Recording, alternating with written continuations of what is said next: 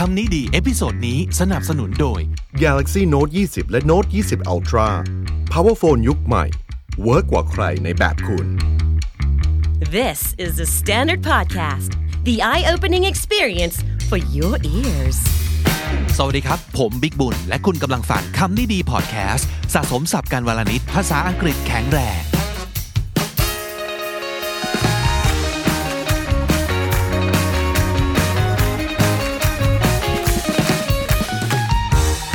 คุณผู้ฟังเคยเห็นคอนเทนต์ประเภทนี้ไหมครับ ประมาณว่า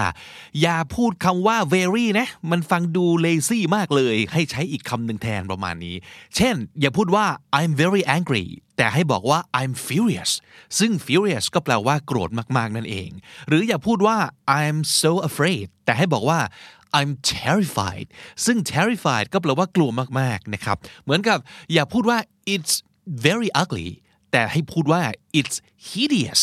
ราะ hideous ก็แปลว่าน่าเกลียดน่ากลัวตัวระบาดมากๆนะครับ แต่ทีนี้โอเค วันนี้เราจะมาพูดเรื่องนี้กัน แต่ว่าอยากจะเติมตัวนี้ให้อีกนิดนึงเหมือนกันว่า แล้วอีกฝากหนึ่งของของสเกลนี้ล่ะ ก็คือมันจะมีคำที่เป็น adjective แล้วก็ very อะไรสักอย่างหนึ่ง คืออะไรที่มันมากกว่า แล้วฝั่งที่น้อยกว่าล่ะอ่าเช่นมันมีไหมที่แปลว่า โกรธนิดหน่อยเออหรือกลัวนิดหน่อย หรือน่าเกลียดนิดหน่อย อ่าเราจะมาดูกันนะครับ กับทั้งหมดประมาณ 11คำที่คัดมา แล้วก็คิดว่าน่าจะใช้กันอยู่ในชีวิตประจำวัน มีใหญ่เล็ก ร้อนเย็นรักเกลียด มีความสุขตื่นเต้น หิว เปียกเมาคำเหล่านี้เราจะมาท่องศัพท์กันเป็นแบบตับตับพวงพวงโดยจับกลุ่มให้มันอยู่เป็นแบบสเกล นะในความเข้มข้นที่มันต่างๆกันนะครับเริ่มต้นที่ใหญ่ครับ ทุกคนรู้ว่าใหญ่คืออะไรครับ big b i g big big ก็คือใหญ่ก็คือไม่เล็กนะครับ แต่มันจะมีคำอีกคำหนึ่งคือ large large ซึ่งมันก็คือ size L size L นั่นเองคือ large large กับ big large เขาบอกว่ามักจะนะครับใหญ่กว่า big ธรรมดา อะไรที่มันใหญ่โต หรือใหญ่มาก เพราะฉะนั้น large ก็คือ very big นั่นเอง สมมุติเราจะบอกว่า this thing is big ก็จะเห็นภาพประมาณหนึ่ง แต่บอกว่า it is large อะมันก็จะเห็นภาพที่ใหญ่บึ้มขึ้นมาอีกสเต็ปหนึ่งนะครับ แต่มันก็จะมีอีกคำหนึ่งคือ huge h u g e huge คำเนี้ยก็แปลว่าใหญ่เหมือนกัน แต่มันมีคำจำกัดความอันหนึ่งซึ่งอธิบายคำว่า large กับ huge เอาไว้ดีมาก คือเขาบอกว่า something huge is surprisingly large or excessively large เขาว่า surprisingly ก็คือ ใหญ่อย่างน่าประหลาดใจ excessively ก็คือเกินไป เพราะฉะนั้นคำว่า huge ก็คือใหญ่ไป หรือว่าใหญ่เกิน ใหญ่กว่าใหญ่ นั่นคือ huge นะครับ ก็คือเราอาจจะคิดว่ามันน่าจะใหญ่ประมาณนี้ แต่อันเนี้ยใหญ่ผิดปกติ if something is large but about as large as can be expected then it is not huge เช่น ยกตัวอย่างง่ายๆ สมมติอะไรก็ตามทีมันจะมีไซส์ S M L ใช่ไหมครับ เพราะฉะนั้นทุกคนจะพอมีความคิดในหัวว่าเสื้อยืดขนาดไซส์ M ประมาณนี้ไซส์ S ประมาณนี้ไซส์ L ประมาณนี้นะครับแต่ถ้าสมมติเกิดมันเป็นไซส์ L ที่มันใหญ่กว่าปกติ เป็น over size มากๆเนี่ยเราจะรู้สึกว่า that is huge อ่าอันนี้คือ ใหญ่ผิดปกติ L มันใหญ่ขนาดนี้เลยเหรอวะ นั่นคือ it is huge อ่าเพราะฉะนั้นนั่นคือความหมายที่มันแฝงมากับคำด้วยนะครับว่า large คือใหญ่กว่า big แต่ huge คือใหญ่ผิดปกติ ใหญ่กว่าที่เราคาดไว้นะครับ แล้วมีอีกคำหนึ่งที่อีกฝากหนึ่งนะครับ อะไรที่มันใหญ่ แต่ก็ยังไม่ได้ถึงกับใหญ่มากเกินไป มันจะมีคำว่า sizable size ที่แปลว่าขนาดนะครับ เติม able ลงไป sizable มันคือ quite big หรือว่า fairly large ใหญ่พอสมควร หรือใหญ่ทีเดียวเชียวนะครับ เช่น a sizable amount จำนวนจำนวนที่มัน sizable ก็คือเป็นจำนวนที่มากทีเดียว แต่อาจจะยังไม่มากที่สุดนะครับ หรือว่าเราอาจจะบอกว่า they used to be so small but now they've grown into a sizable business พวกเขาเคยเป็นแบบคนตัวเล็กๆ เป็นแบรนด์เล็ก ๆ เป็นบริษัทเล็ก ๆ แต่ว่าตอนนี้โอ้ เติบโตจนกลายเป็น business ที่เป็นธุรกิจที่ขนาดใหญ่พอสมควรเลยทีเดียวนะครับ ก็คืออาจจะยังไม่ถึงกับใหญ่มาก แต่ว่า โอ้ เติบโตขึ้นมาเยอะมากเลยนะนะครับ นั่นคือ sizable มาที่เล็กบ้าง อ่าซึ่งก็จะมีคาว่า small ทุกคนเข้าใจคาว่า small ดีว่ามันก็คือเล็กอะไม่ใหญ่ไม่ไม่มีเดียมด้วย แต่เล็กนะครับ ก็คืออะไรก็ตามที่มันอ่า a small dog นึกออกเลยว่ามันคือชิสุ มันคือหมาไส้กรอกไม่ใช่แบบโกลเด้นอะไรประมาณนี้มันคือแบบขนาดเล็ก หรือว่ารถ นะครับรถขนาดเล็ก a small car นึกออกเลยว่าจะไม่ใช่แม้แต่ไซส์มาตรฐาน แต่มันต้องขนาดย่อมลงมา อาจจะเป็น 2 ประตู อาจจะเป็น hatchback ประมาณนี้ นั่นคือ small small country ประเทศที่มีขนาดเล็กนะในหัวเราก็จะนึกออกเลยว่า ประเทศใหญ่อย่างรัสเซียอ่าจีนสหรัฐอะไรอย่างเงี้ยนะครับ ประเทศขนาดกลางๆ คือยังไง แต่ประเทศขนาดเล็กนี่มันต้องแบบจิ๋วลงมา ประมาณนั้นนะครับ ก็คือเล็กกว่ามาตรฐานที่เรารับรู้ได้ไซส์ S นะครับ หรือว่าอ่า cute baby อ๋อ she's so small แหมน้องน่ารักจังเลยตัวเล็กนิดเดียวประมาณนั้นนะครับ แต่เล็กกว่าเล็กก็มีคำที่เขาใช้กัน ก็คือคาว่า tiny อ่าสมมติในบริบทเดียวกันเลยนะครับอ่า cute kitten she's so tiny ลูกแมวอะนึกออกไหมครับ ลูกแมวมันจะเล็กมากๆอะเล็กนิดเดียวแบบถืออยู่ในมือได้นะครับ cute kitten ลูกแมวน่ารักจังเลย she is so tiny tiny คือเล็กกว่าเล็กเล็กจิ๋วนะครับ แล้วเล็กกว่าเล็กมีไหม มีนะครับ ก็คือ very very small and it is not big enough to be seen with the naked eye เล็กจนมองด้วยตาเปล่าแทบไม่เห็นนะครับ มันจะมีคำที่เขาใช้ว่า microscopic micro ได้ยินคำนี้ก็รู้อยู่แล้วว่ามันคือเล็กใช่ไหม microscopic คำนี้ก็คือเล็กจนต้องแบบส่องด้วยกล้องจุลทรรศน์ประมาณนั้นนะนะครับ ซึ่งมันก็จะมีใช้ในหลายบริบท เช่น อาจจะบอกว่า his attention to detail is microscopic and obsessive เขาเป็นคนที่ใส่ใจรายละเอียดที่แบบเล็กขนาดไหนก็ก็ไม่ปล่อยให้ผ่าน ไม่มองข้ามเด็ดขาดนะครับ แล้วก็ obsessive คือหมกมุ่นมาก obsess w o r กับทุกดีเทลไม่ว่าจะเล็กน้อยแค่ไหน microscopic แค่ไหน มันก็เห็นถ้าไม่ใช่มันก็สั่งแก้ประมาณนั้นนะครับ หรือว่า the hole on the shirt is microscopic but it's there and once you see it you can't unsee it ไอ้รูบนบนเสื้อเนี่ย มันเล็กจิ๋วเดียวก็จริง แต่มันก็อยู่ตรงนั้นเนี่ยมันเห็นอยู่เนี่ยแล้วพอเห็นแล้วเนี่ย มันไม่สามารถอันซีได้คือ พอเห็นปั๊บมันจะไม่สามารถทำเป็นมองไม่เห็นได้ มันจะเห็นอยู่อย่างนั้นแหละ ทุกครั้งที่หันมามองก็จะเห็น แม้ว่ามันจะเล็กขนาดไหนก็ตามนะครับ หรือว่าอาจจะใช้เป็นลักษณะแบบประชดหรือใช้อารมณ์ขันแบบแซะเพื่อน แดกเพื่อนว่า that microscopic brain of yours สมองขนาดเล็กจิ๋วของแกนั้น ไม่ได้เขาอกเข้าใจอะไรเลย ประมาณนั้นนะครับ microscopic คือเล็กจนมองด้วยตาเปล่า แทบไม่เห็นคำต่อมาร้อนแหละครับคำว่า hot ก็คือร้อนโดยทั่วไปนะครับ it is hot today can we turn on the AC AC ก็คือ air conditioner วันนี้ร้อนจังเลยเปิดแอร์หน่อยได้ไหม watch out the food is hot use the mitten ระวังนะ อาหารมันร้อนมากใส่ใส่มิดเช่นก็คือถุงมือจับของร้อนนะครับ นั่นคือ hot มันจะมี hot ที่แปลว่า very hot นั่นคือ มันก็มีหลายคำนะ แต่วันนี้ขอนำเสนอคำว่า scorching S C O R C H I N G scorching มันคือ ร้อนแบบแผดเผา ร้อนแบบไม่เกรียม very very super hot นะครับ เช่น he got sunburn from the scorching weather at the beach เขาโดนแดดแผดเผานะครับเกรียมแดดมาเลย เพราะว่าอากาศที่ชายหาดนั้น มันร้อนเวอร์ๆนะครับ scorching มาที่อีกฝากหนึ่ง ถ้าเกิดน้อยกว่าร้อน มันคือคำว่าอะทุกคนถ่ายถูก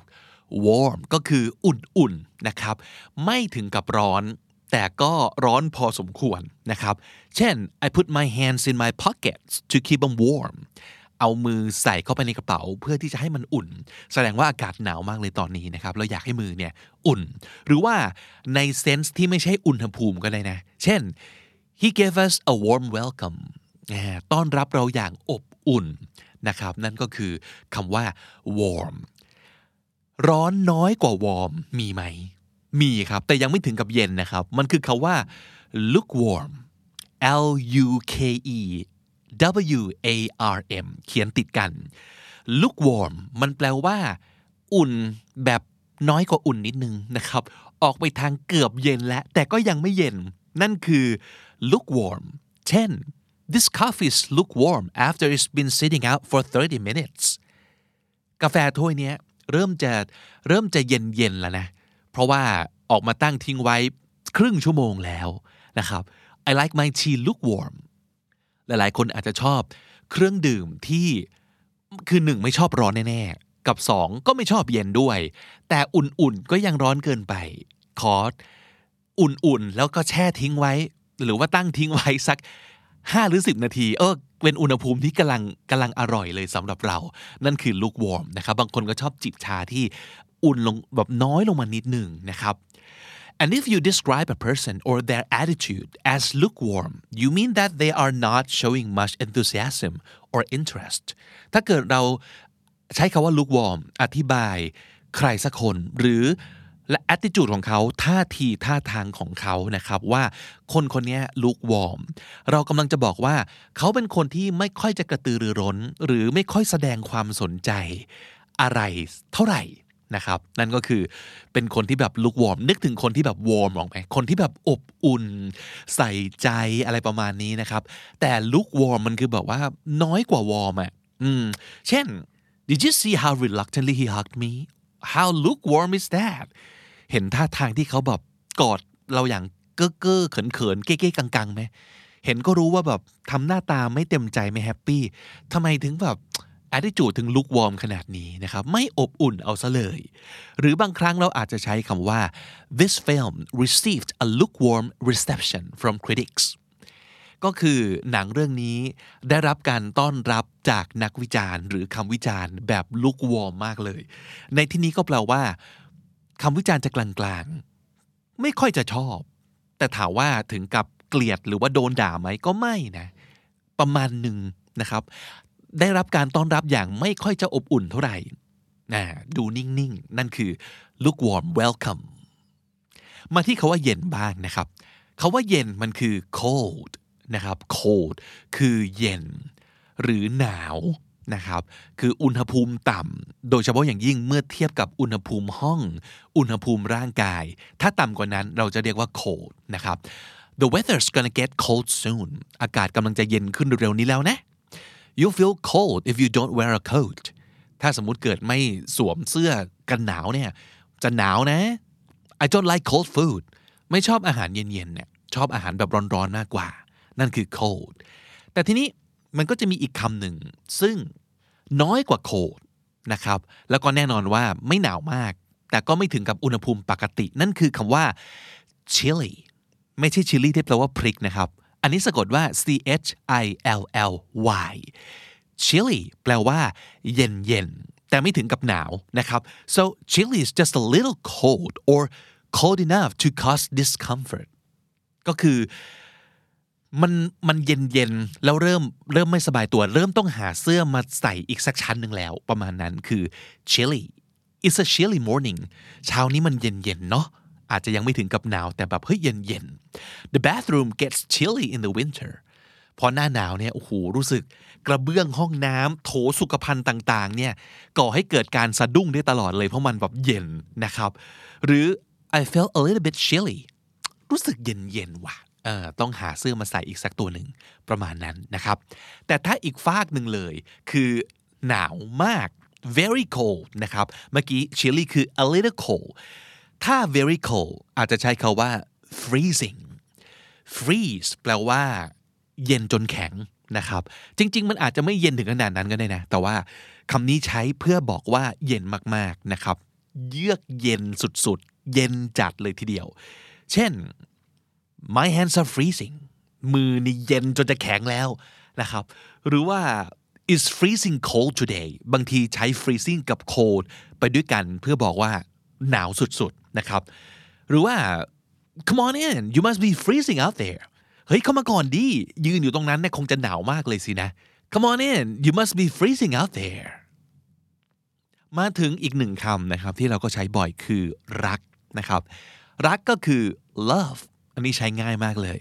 I've only ever loved one man in my life ตั้งแต่เกิดมาเคยรักคุณอยู่แค่คนเดียวเท่านั้น Last night he told me he loved me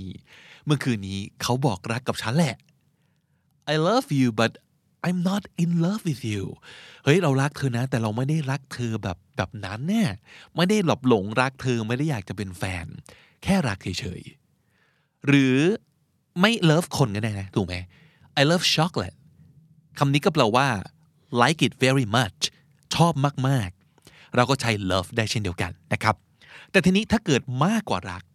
มากกว่ารักหลายๆ คนอาจจะเคยได้ยิน adore A D O R E adore แปลว่า รักมากนะครับ รักสุดๆ อยากจะทั้งชื่นชม ทั้งรัก ทั้งแบบอยากจะแบบยกย่องทนุถนอมประมาณนั้นคือ adore นะครับ เช่น she adores her son he's all she got เธอรักลูกชายของเธอมาก เพราะว่ามีลูกกับเขาอยู่คนเดียวนี่แหละนะครับ หรือว่าช็อกโกแลตกลับมาแล้วเช่นกัน I absolutely adore chocolate อันนี้ก็อยากจะบอกว่า รักช็อกโกแลตแบบ ให้กินอย่างเดียวเลยก็ได้ รักบูชามากๆนะครับ เป็นสาวกช็อกโกแลตประมาณนั้นเลยนะครับ อยู่ลัทธิช็อกโกแลต I absolutely adore chocolate นะครับ นั่นคือรักมากๆ แต่ทีนี้ถ้าสมมุติเกิดน้อยกว่ารักล่ะ น้อยกว่า adore ก็คือ love น้อยกว่า love คือ ก็คือ like นะครับ ก็คือชอบแต่ไม่ถึงกับ like it very much อะอืม I like chocolate อันนี้ก็คือชอบนะ แต่ก็ไม่ถึงกับ love คือแบบกินทีไรน้ำตาไหลทุกที ไม่ถึงกับขนาดนั้นนะครับ หรือว่ากับตัวอย่างเมื่อสักครู่นี้นะครับ last night he told me he liked me อันนี้ก็คือ อืม เมื่อคืนเขาก็มาบอกฉันนะว่า เออเขาก็ชอบฉัน อันนี้ก็อาจจะยังไม่ได้สารภาพรักกัน อาจจะยังไม่ได้ตกลงเป็นแฟนกันนะครับ แต่แค่ชอบ I love you but I don't like what you did อ่าเฮ้ยเรารักแกนะเว้ยแต่เราไม่ชอบสิ่งที่แกทำเลยว่ะอ่าอันนี้ก็แสดงให้เห็นความแตกต่างว่า บางทีเราก็ไม่ไลค์คนที่เราเลิฟได้นะ และในทางกลับกัน คนที่เราไลค์เราก็อาจจะไม่ได้เลิฟเขา นะครับเพราะฉะนั้นนั่นคือความแตกต่างระหว่าง like กับ love อีกคำหนึ่งซึ่งอาจจะขยบขึ้นมาจาก like นิดหนึ่ง แต่ก็ยังไม่ถึงกับ love ก็คือ to be fond of นะครับเอาจริงสำนวนนี้หรือคำนี้ค่อนข้างจะ ค่อนข้างจะเก่าแล้วก็ไม่ได้มีคนใช้โดยทั่วไปเยอะขนาดนั้นแล้ว แต่ว่าก็ยังพอมีคนใช้อยู่บ้างนะครับมันคือความรู้สึกที่มากกว่า like นั่นคือ to be fond of เช่น I'm fond of chocolate I'm fond of skiing ชอบสกีมากเลย I'm I'm very fond of James เออเราชอบไอ้เจมมันมากเลย ประมาณนี้นะครับ มาถึงอีกหนึ่งความรู้สึกที่ตรงข้ามกับเมื่อกี้นี้ก็คือ เกลียดนะครับ เกลียดนี่คำกลางๆก็คือ hate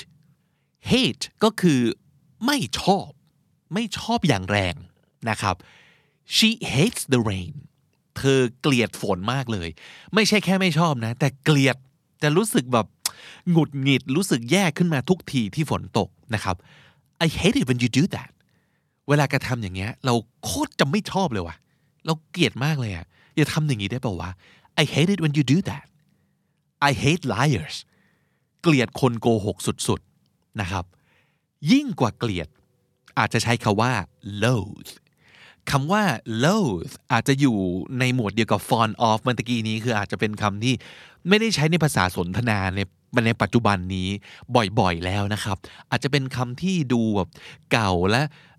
ดูแบบกวีนิดนึงมั้งก็อาจจะใช้ในแบบ อาจจะได้ยินในหนังเก่าๆอาจจะได้ยินในแบบ กาบกลอนเหรอหรือว่าการตั้งใจจะใช้ให้คำนี้มันดูพิเศษขึ้นมานะครับ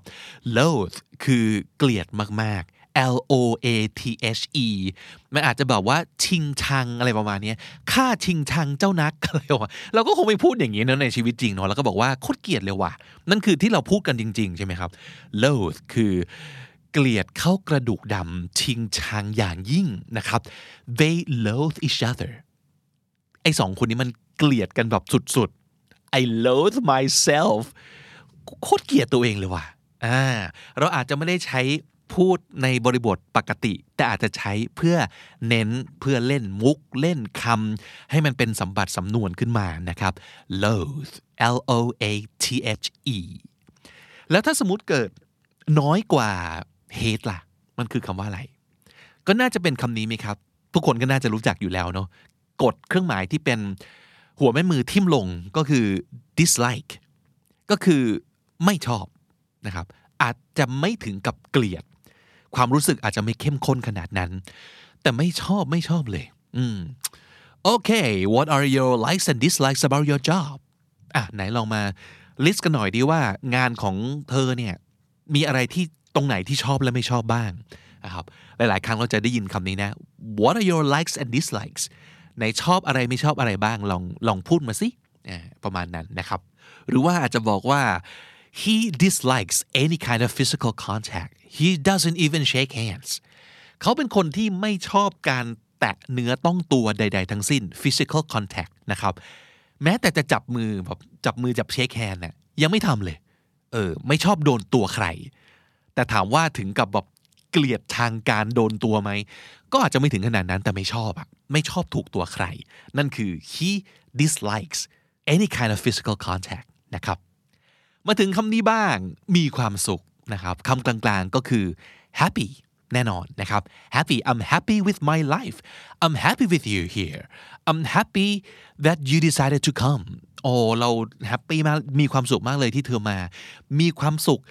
กับชีวิตของฉันมากเลย ฉันมีความสุขกับเธอมากๆ ประมาณนั้นนะครับ แต่ถ้ายิ่งกว่ามีความสุขมีคำว่าอะไรบ้าง อาจจะใช้คาว่า overjoyed นะครับ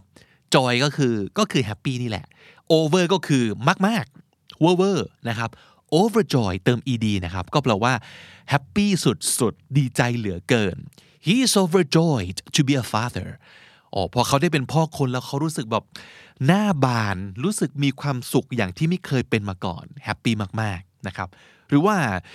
I was overjoyed when I got the acceptance letter พอได้จดหมาย acceptance letter อาจจะหมายถึงจดหมายรับเข้าทำงาน หรือว่าจดหมายจากมหาลัยที่รับเข้าเรียนประมาณนั้นนะครับ โอ้มีความสุขมาก ๆ นี่คือสถาบันในฝันนี่คืองานในฝัน I was overjoyed ยิ่งกว่า overjoy อาจจะเป็นคำว่า ecstatic e c s t a t i c ecstatic แปลว่าดีใจแบบโคตรโคตรนะครับ ดีใจจนแบบตัวลอยขึ้นไปบนสวรรค์แล้ว ecstatic นะครับ อาจจะใช้ในลักษณะของแบบสมมติ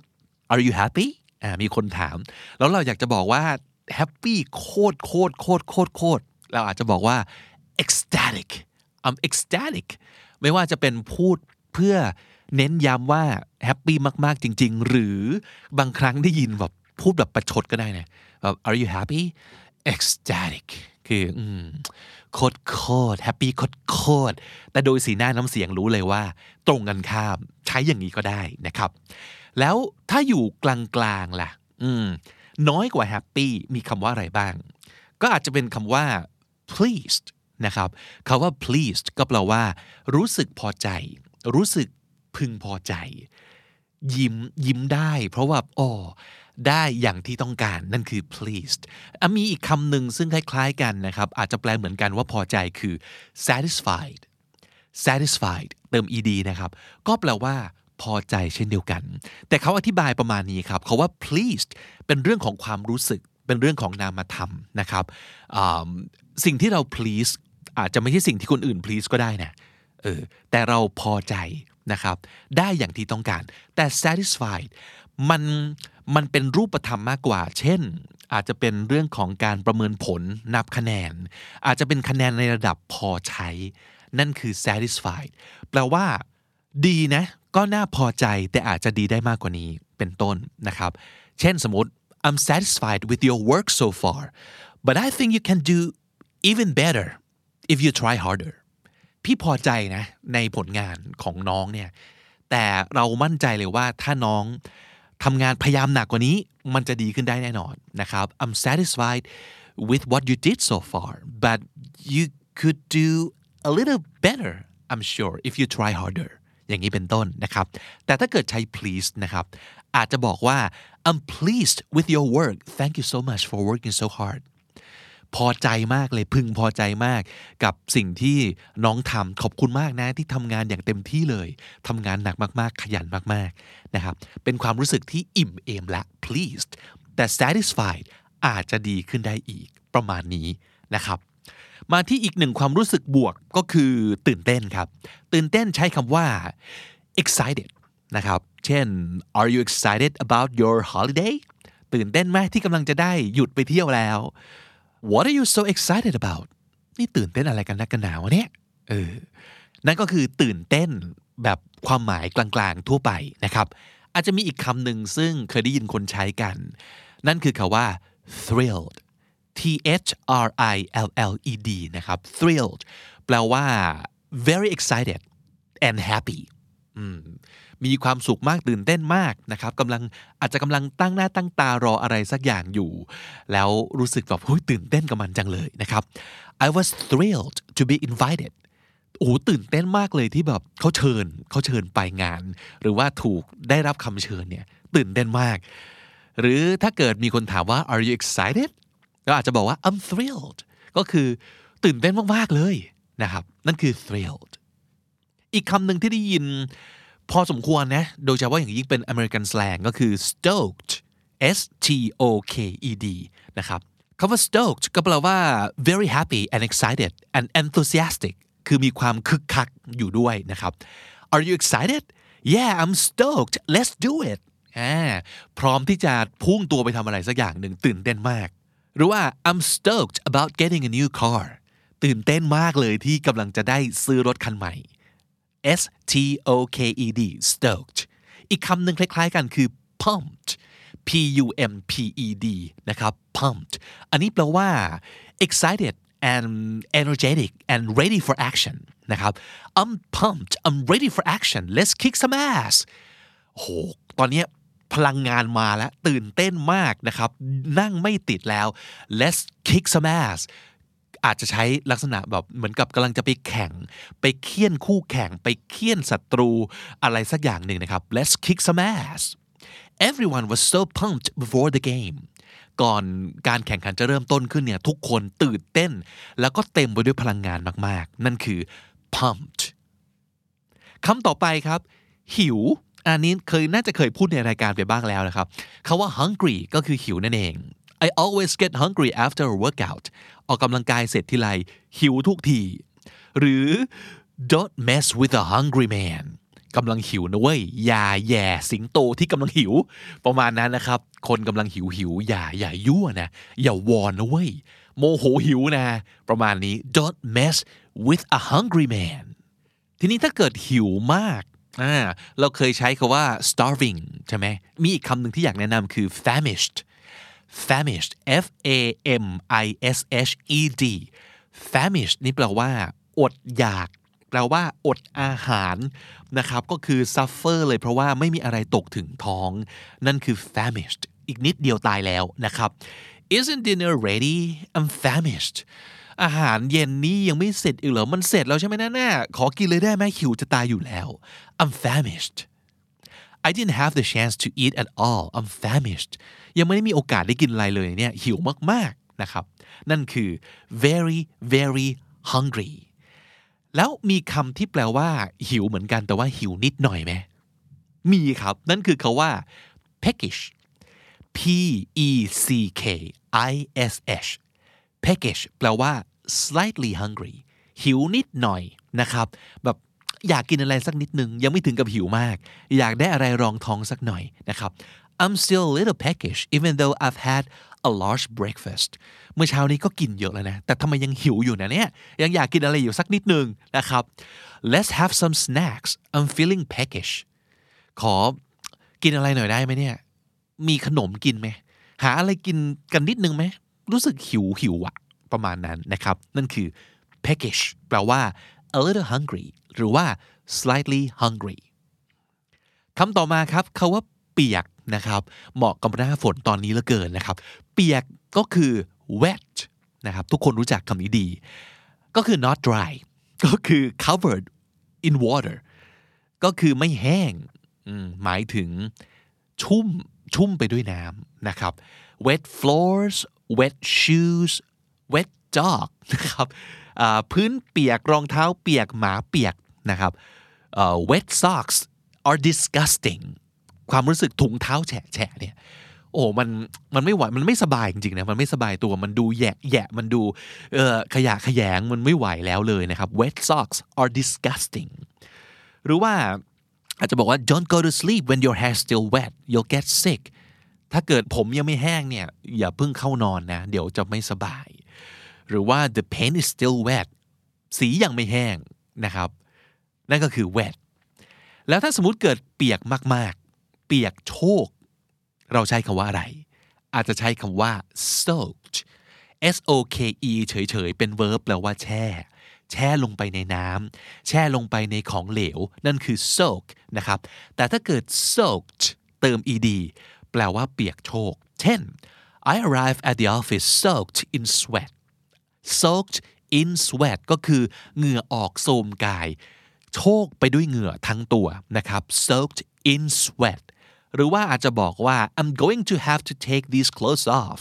I'm soaked to the skin สงสัยต้องขอถอดเสื้อผ้าออกซะหน่อยแล้ว เพราะว่าตอนนี้เปียกโชกไปหมดนะครับ นั่นคือ soaked แล้วถ้าสมมติเกิดเปียกเหมือนกันแต่ว่าเปียกนิดหน่อยมีไหมอืมภาษาไทยอาจจะบอกว่า ชื้นชื้นๆใช่ไหมครับ หรือว่าหมาดหมาดๆนั่นคือเปียกแต่ไม่มาก damp D A M P damp แปลว่าชื้นชื้นๆนะครับ เช่น he wiped the table with a damp cloth เขาเช็ดโต๊ะด้วยผ้าหมาดๆนะครับ a damp cloth หรือว่า this shirt's still a bit damp throw it back in the dryer เฮ้ยเสื้อตัวนี้ยังชื้นๆอยู่เลยอะ่ะยังไม่แห้ง เอาไปใส่เครื่องอบต่อไปอีกสักนิดนึงสิประมาณนั้นนะครับอะมาถึงคำสุดท้ายนะครับ ซึ่งก็มีหลายดีกรีมากๆเหมือนกัน ก็คือคำว่า เมาครับ เมามาก เมาน้อย เมาปานกลาง มีคำเรียกที่แตกต่างกันอย่างไรบ้าง เมาทุกคนรู้จักดี นั่นคือ drunk drunk ก็คือเมาครับ he was drunk after a few drinks ดื่มไปสองสามแก้วก็เมาซะแล้วนะครับ drunk แล้วถ้าเกิดเมามาก แทนที่จะบอกว่า very drunk หรือว่า so drunk อาจจะใช้คำว่าอะไรได้บ้างนะครับ เช่น hammered คอนครับคอนเติม ed hammered แปลว่าเมามาก if you get hammered it often means you have drunk so much that it is likely you will have a hangover in the morning นั่นคือคำจำกัดความของ hammered ก็คือเมามากจนวันรุ่งขึ้นน่ะ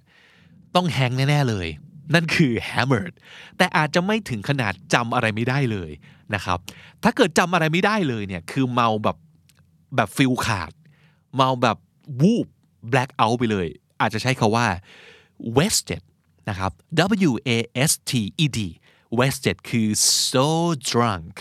she was so wasted she fell down the stairs เมาจนตกบันไดนะครับ หรือว่า I was wasted and I couldn't remember a thing from last night เมาแบบฟิลขาดไปเลย black out จำอะไรไม่ได้เลย สักนิดเดียว นั่นคือ I was so wasted last night มีอีกสองคำซึ่งน่ารักดีนะครับ ไม่ใช่น่ารักในแง่ของการแบบเอ้ยไปทำอย่างนี้กันเถอะอย่างนี้นะ แต่ว่ารูปคำมันคือ blind drunk drunk คือเมา blind คือตาบอด blind drunk เมาจนตาบอดก็คือเมาสุดๆนะครับเมามากๆ extremely drunk เขามีสำนวนก็คือ drink yourself blind หรือว่า drink himself blind ดื่มจนตาบอดนะแปลว่าเมาเละเทะนะครับ blind drunk อีกคำหนึ่งที่คล้ายๆกันคือ dead drunk นึกออกเลยเนาะเมาจนตายไปเลย ก็คือ completely drunk เมาสิ้นสภาพ เมาสิ้นสติจำอะไรไม่ได้เลยจากเมื่อคืนนี้ I was dead drunk เมาแบบเมาเดี้ยงนะครับ แต่ถ้าอีกฝากหนึ่งของสเกลนี้แหละเออ เมาเหมือนกันแต่เมานิดหน่อย ใช้คาว่าอะไร เราอาจจะใช้คาว่า tipsy T I P S Y นะครับ tipsy ก็คือเมานิดหนึ่งนะครับ I'm not drunk yet I'm just a bit tipsy เมาแบบกึ่มกึ่มนะนั่นคือ tipsy เมาแบบยังรู้เรื่อง พูดจารู้เรื่อง แต่เริ่มหัวเราะดังแล้วประมาณนี้นะครับ เริ่มแบบเออเริ่มกากันขึ้นมา พูดอะไรใน สิ่งที่ยามปกติไม่กล้าพูดขึ้นมาแล้ว นั่นคือแบบอ่า a bit tipsy เดินเซเซนิดหน่อยนะครับแต่ยังไม่ถึงกับเมานะครับนั่นคือประมาณ 10 11คำนะฮะของศัพท์ที่ถ้าเกิดท่องไปเป็นพวงๆท่องไปเป็นกลุ่มๆโดยแบ่งไปตามความเข้มข้นของดีกรีของคำคำนั้น น่าจะทำให้เราท่องศัพท์ได้ง่ายขึ้นแล้วก็จำอะไรได้ดีขึ้นครับ สรุปสับน่าสนใจในวันนี้นะครับ เอาเฉพาะคำที่ไม่ง่ายเกินไปแบบ big small อย่างนี้ไม่เอาแล้วก่อนเนาะ มีคำว่าอะไรบ้างมาดูกันนะครับ sizable sizable ก็คือใหญ่พอสมควรเลยทีเดียว sizable microscopic เล็กจนมองไม่เห็นด้วยตาเปล่า microscopic scorching ร้อนมากๆ ร้อนแบบแผดเผาร้อนจนไม่เกรียม นั่นคือ scorching lukewarm ก็แปลว่า น้อยกว่าอุ่นลงมานิดนึงครับ อุ่นแต่ว่าก็อีกนิดนึงก็เย็นแล้ว นั่นคือ lukewarm chilly เย็นเย็นนะครับ สบายสบายเย็นเย็นแต่ยังไม่ถึงกับหนาวครับ chilly freezing แต่ถ้าคำนี้คือเย็นจัดเย็นจนจะแข็งอยู่แล้ว นั่นคือ freezing to be fond of ก็คือ ชอบ ชื่นชอบ โปรดปรานนะครับ fond of loathe แปลว่า เกลียดชิงชังนะครับ รังเกียจอย่างยิ่ง loathe ecstatic แปลว่าแฮปปี้ดีใจเป็นล้นพ้น ecstatic stoked ตื่นเต้นสุดๆ stoked pumped ตื่นเต้นมากๆ เต็มไปด้วยพลังงาน พร้อมที่จะลงมือทำอะไรสักอย่างแล้วนะครับ pumped peckish หิวนิดนึงแต่ยังไม่มาก แต่ถามว่าพอกินได้ไหม ได้อยากกินสักหน่อยหนึ่งนะครับ peckish famished คำนี้คือหิวมาก ๆ จนแบบหนึ่งสองสามเดี๋ยวตายแล้วนะครับ famished damp ชื้นๆ ยังไม่ถึงกับเปียกแต่ว่าประมาณว่าหมาดหมาดๆนะครับ damp soaked อันนี้คือเปียกโชกชุ่มเลยทีเดียวครับ soaked tipsy เมานิดนึงเริ่มโซเซนะครับ tipsy hammered คำนี้คือเมามาก ๆ เมาสุด ๆ เลย พรุ่งนี้ต้องแฮงก์แน่ ๆ hammered และถ้าติดตามฟังคำนี้ดีพอดแคสต์มาตั้งแต่ episode แรก มาถึงวันนี้คุณจะได้สะสมศัพท์ไปทั้งหมดแล้ว เป็นจำนวน 4,346 คำและสำนวนครับ และนั่นก็คือคำนี้ดีประจำวันนี้นะครับ ฝากติดตามฟังรายการของเราได้ทาง YouTube Spotify และทุกที่ที่คุณฟังพอดแคสต์ ผมบิ๊กบุญวันนี้ไปก่อนนะครับ อย่าลืมเข้ามาสะสมสับกันทุกวันวันละนิด ภาษาอังกฤษจะได้แข็งแรง สวัสดีครับ The Standard Podcast, eye opening for your ears.